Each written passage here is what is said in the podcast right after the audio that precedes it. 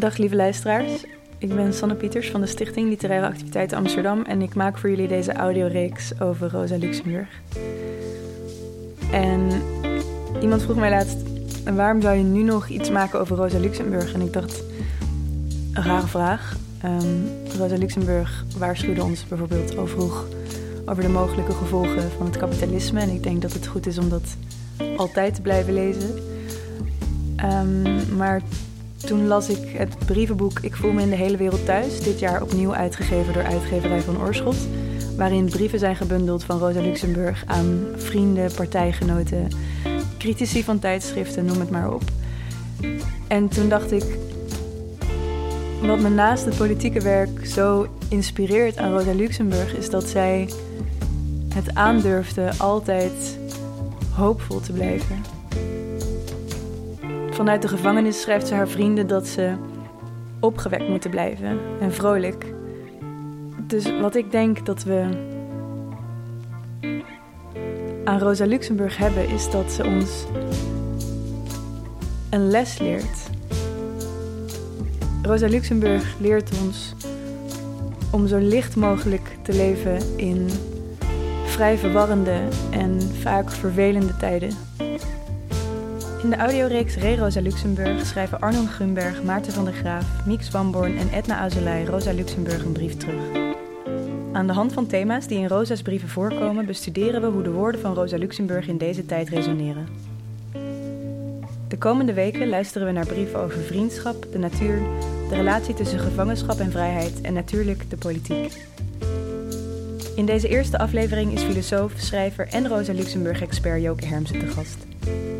In deze introducerende aflevering leren we meer over het leven van Rosa Luxemburg. Wie was deze vrouw? En waar stond ze voor? Een crashcourse Rosa Luxemburg begint nu.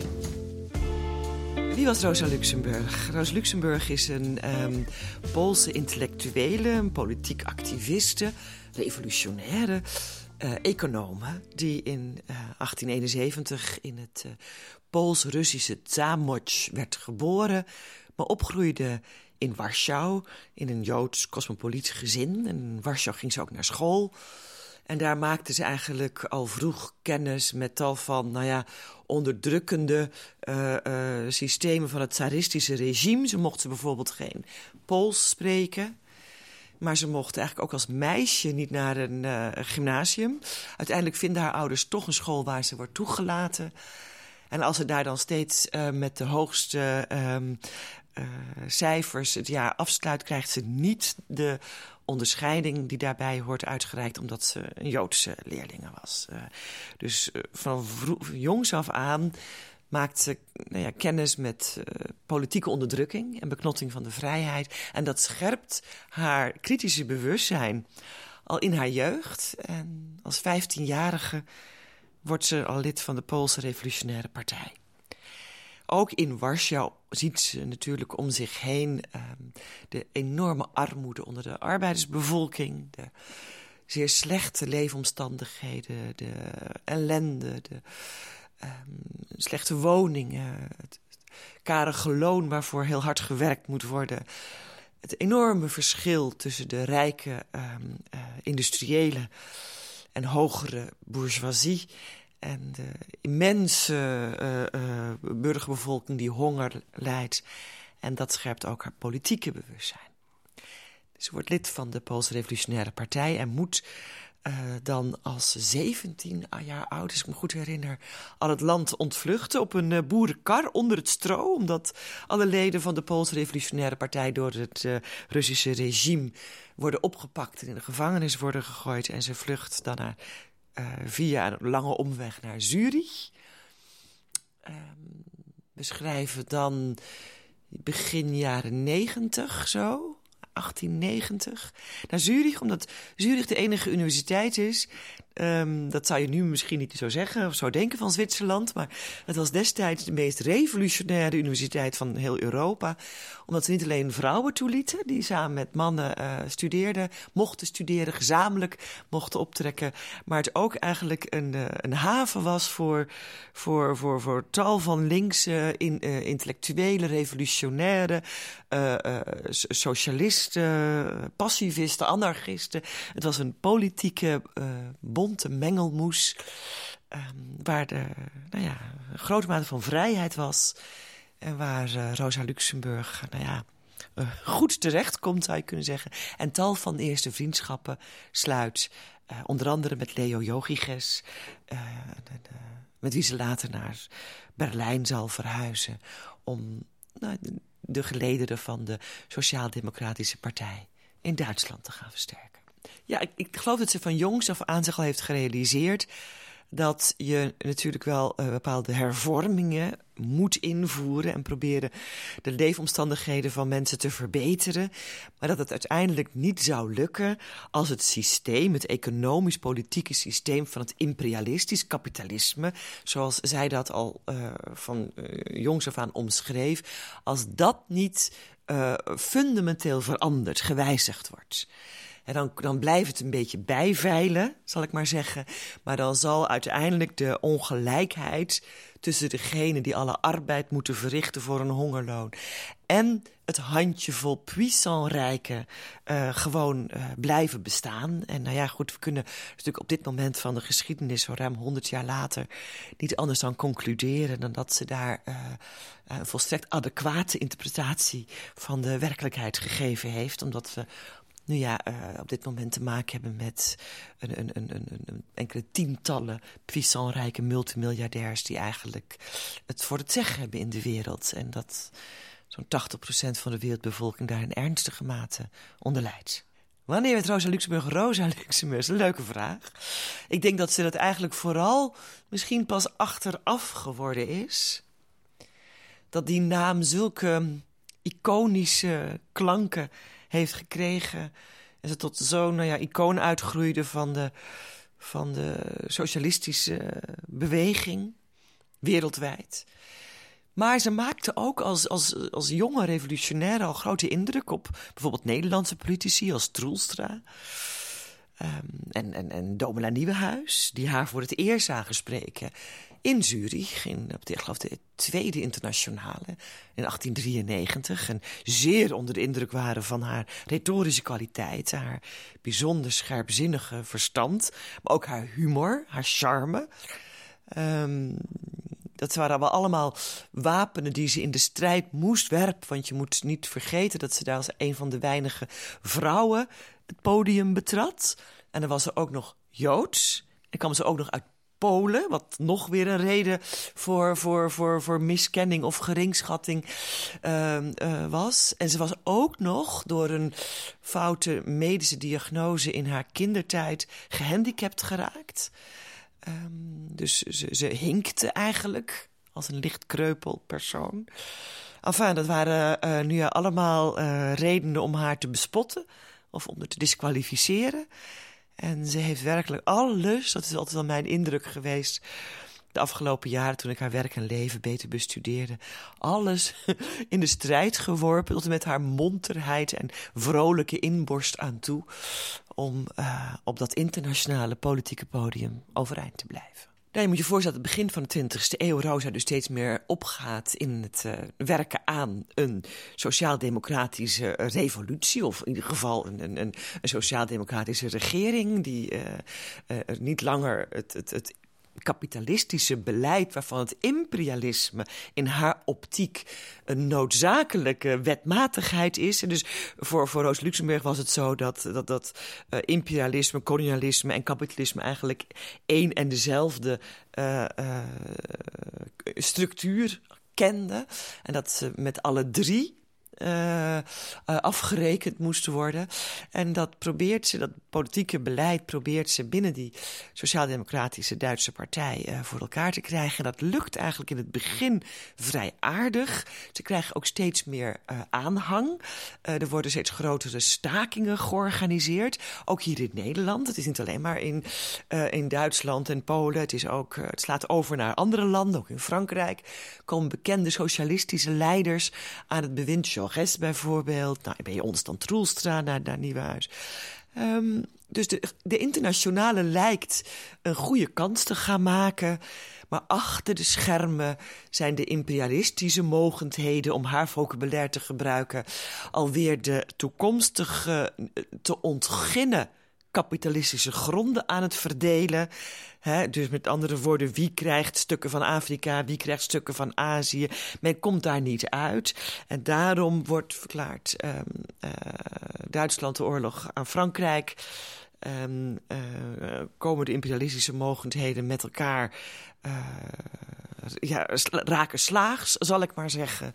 En ontketenen de Eerste Wereldoorlog, waar Luxemburg van meet af aan een zeer felle tegenstander van was. En dat veroorzaakt als het ware een breuk binnen de Sociaal-Democratische Partij. Zij en Karl Liebknecht en Joachim Ghes en nog een aantal andere meer progressieve, maar ook passivistische denkers binnen de sociaaldemocratie Uh, waren overtuigde antimilitaristen. Zagen ook in dat die hele Eerste Wereldoorlog een, een, een, een, een oorlog was die vooral slachtoffers onder de arbeiders zou eisen. Nou, dat zouden er inderdaad acht miljoen worden. Uh, terwijl het, het feitelijk ging om het verdelen van de kolonialistische poets. Om het maar even plat uit te drukken. En uh, zij, zij heeft daartegen gewaarschuwd. Ze heeft geprobeerd alles in de strijd te werpen om die oorlog te voorkomen. Om mensen ervan bewust te maken. Maar dat is niet gelukt. Ook binnen de Duitse Democratische Partij is op een gegeven moment steun verleend aan de tsaar die zijn oorlogsbudgetten wilde gaan vergroten om die oorlog tegen Frankrijk te kunnen gaan voeren. Um, het, het was een militaristische geest gemengd met nationalisme en nog altijd trouw aan de tsaar en trouw aan de Duitse keizer, trouw aan Wilhelm, die ervoor zorgde dat uh, het pacifistische verhaal van Luxemburg en Liebknecht uh, niet, het niet gewonnen heeft. En Duitsland zich in een wereldoorlog stort die, zoals we inmiddels allemaal weten, ja, zijn weerga amper uh, heeft gekend in de, in, in, in de geschiedenis. Behalve dan dertig jaar later, waarin de hele immense catastrofe zich nogmaals en op nog grotere schaal zal gaan herhalen. Nou, en dat zijn uh, uh, gebeurtenissen, historische gebeurtenissen, die iemand als Hannah Arendt, ook een Joodse denker, ook uit Duitsland afkomstig, groot bewonderaar van Luxemburg, eigenlijk de vraag heeft opgeworpen in haar werk: in hoeverre zou de hele Duitse geschiedenis van de twintigste eeuw er anders uit hebben gezien als Luxemburg en Liebknecht het destijds wel het merendeel van de sociaaldemocraten in Duitsland had kunnen overtuigen om niet aan de Eerste Wereldoorlog mee te doen. Niet aan dit imperialistische gepoker mee te doen, wat uiteindelijk alleen maar zeer veel doden uh, onder de lagere klasse zou veroorzaken. En het antwoord daarop, daarop moeten we natuurlijk schuldig blijven, want dat kunnen we alleen maar met onze verbeelding um, inschatten. Maar ik vermoed dat Hannah Arendt en met haar vele anderen toch niet aan de indruk hebben kunnen onttrekken dat als Luxemburg en Liebknecht het, het beleid van de partijen hadden mogen uitstippelen, dat niet alleen die acht miljoen doden van de Eerste Wereldoorlog niet gevallen zouden zijn, maar ook niet, als het ware, de, de, de, de ruïnes hadden veroorzaakt waarop vervolgens een Hitler zijn politieke macht heeft kunnen vestigen. Want je moet je voorstellen dat na die Eerste Wereldoorlog, waar in de nasleep Rosa Luxemburg en Liebknecht door rechtsextremistische vrijkorper, die Hitler later uh, zou gaan recruteren, vermoord worden. Want er breekt eigenlijk na de Eerste Wereldoorlog een opstand uit in Duitsland. Eerst bij muitende matrozen in Kiel. En dat, dat, dat verspreidt zich in rastempo over heel Duitsland. Het wordt ook wel de Spartacus-opstand genoemd. Waar de linkervleugel van die S P D, waardoor, waar Luxemburg en Liebknecht toe behoorde, probeerde om alsnog dan een, een, een, een socialistisch republiek uit te roepen. En niet alleen maar een, een, een democratische republiek. Uh, om, omdat men eigenlijk de S P D naar via oorlog niet meer vertrouwde. Men wilde een progressiever, een linkser bewijs. Nou goed, in die opstand worden zij allebei vermoord. En met hen vele andere honderden uh, uh, linksprogressieve uh, intellectuelen. Dus je moet je voorstellen, Duitsland is in rouw. Elk gezin heeft wel een zoon of een vader of een oom of een broer verloren. Het land is economisch failliet. Het is een gigantisch rouwproces waarin die Duitse bevolking uh, uh, nou ja, zich, zich, zich, zich moet hullen. Uh, er breekt, de Weimarrepubliek wordt uitge, met, uitgeroepen. Die wordt eigenlijk met veel geweld, de opstand daartegen, verzet daartegen, wordt neergeslagen. Um, en op die puinhopen ziet Hitler zijn kans om een nationalistisch, uh, een, weer, weer een nationalistisch verhaal te gaan vertellen, waarvoor hij uh, steeds meer medestanders zal krijgen. Um, Hannah Arendt heeft het wel eens verklaard als uh, dat de Duitse bevolking eigenlijk amper de mogelijkheid heeft gekregen om te herstellen van de gigantische verliezen van die Eerste Wereldoorlog. En ook de vernederingen die ermee gepaard gaan. Hè. Ze hebben die oorlog natuurlijk min of meer verloren eigenlijk. Dat later, ze hebben on, on, oneven, ja, behoorlijk hoge herstelbetalingen. We kennen het verhaal. Er was veel um, um, gevoel voor onrechtvaardigheid. Nou ja, en op die puinhopen heeft, heeft Hitler zijn, zijn derde Rijk proberen te stichten. Met alle, alle uh, tragische gevolgen van dien. Ja, en dus blijf ik het heel interessant vinden om die teksten van die... En nu we op dit moment van de geschiedenis weer geconfronteerd worden met een groei van extreem rechts, van nationalisme, van politieke leiders die toch dezelfde totalitaire trucjes lijken te willen gaan uithalen. Hè? Dat we de geschiedenis bestuderen, dat we kijken hoe, die vorige, hoe het de vorige keren gegaan is. En wat we daarvan kunnen leren. En dan is iemand als Rosa Luxemburg en haar exegeten, zoals Hannah Arendt, een zeer rijke bron van, van informatie.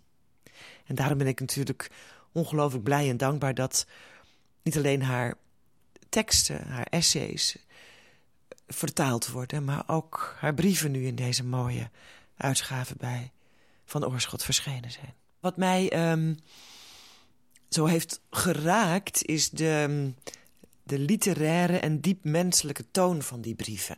Kijk, als je de politieke economische analyse van Rosa Luxemburg en haar tijdgenoten aan het begin twintigste eeuw leest, die natuurlijk gedrenkt zijn in het marxistische vocabulaire, dat is op zich natuurlijk helemaal niet erg, maar die termen die krijgen, die hebben in onze eenentwintigste-eeuwse oren toen die nogal eens versleten aan het proletariaat. De, hè, uh, dat, terwijl als je haar brieven leest, dan, dan, komt, dan wint de literaire toets het van het politieke bewustzijn.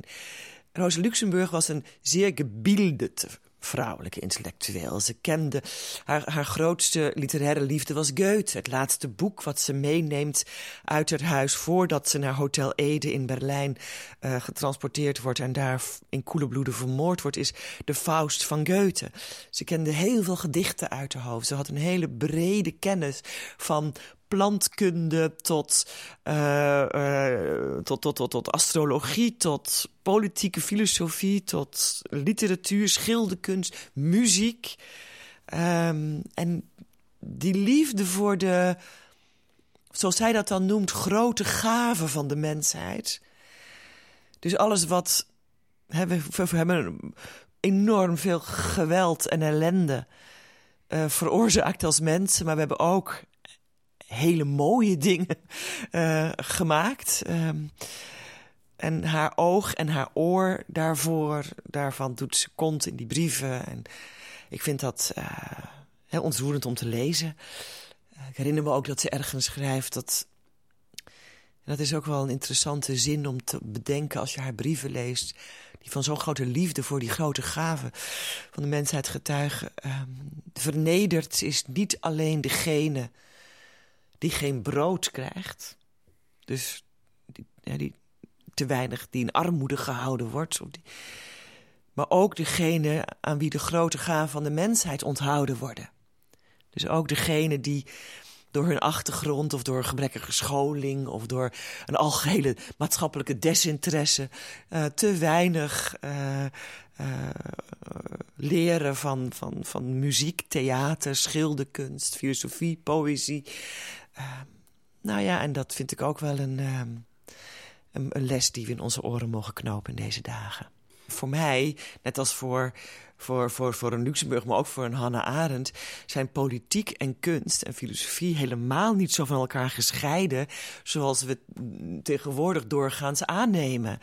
Uh, en zeker in Nederland, hè, waar sinds Thorbecke de politiek en de, en, en, en de kunst helemaal niets met elkaar te maken mogen hebben, als het ware. Terwijl ze in, in de optiek van Luxemburg en Arendt allebei getuigen van een, van een verantwoordelijkheid voor de wereld. Wat, hè, wat, wat, wat Arendt amor mundi noemt. Het is een gesprek over de wereld. Of je dat nu hier aan tafel voert over haar werk, of in de Tweede Kamer, of um, in een galerie, of in een, op, op, op een theatervloer.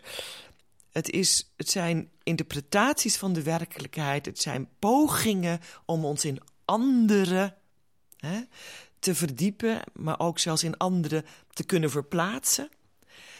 En die anderen zijn niet eens alleen maar de mensen, maar zoals in dit geval, dat zagen we ook in die brief van Rosa, dat is alles wat leeft. Hè. Ze verplaatst zich met dezelfde solidariteit in, in die runderen die daar mishandeld worden op die gevangenisplaats, als met die ene koolmees met wie ze dan bevriend raakt.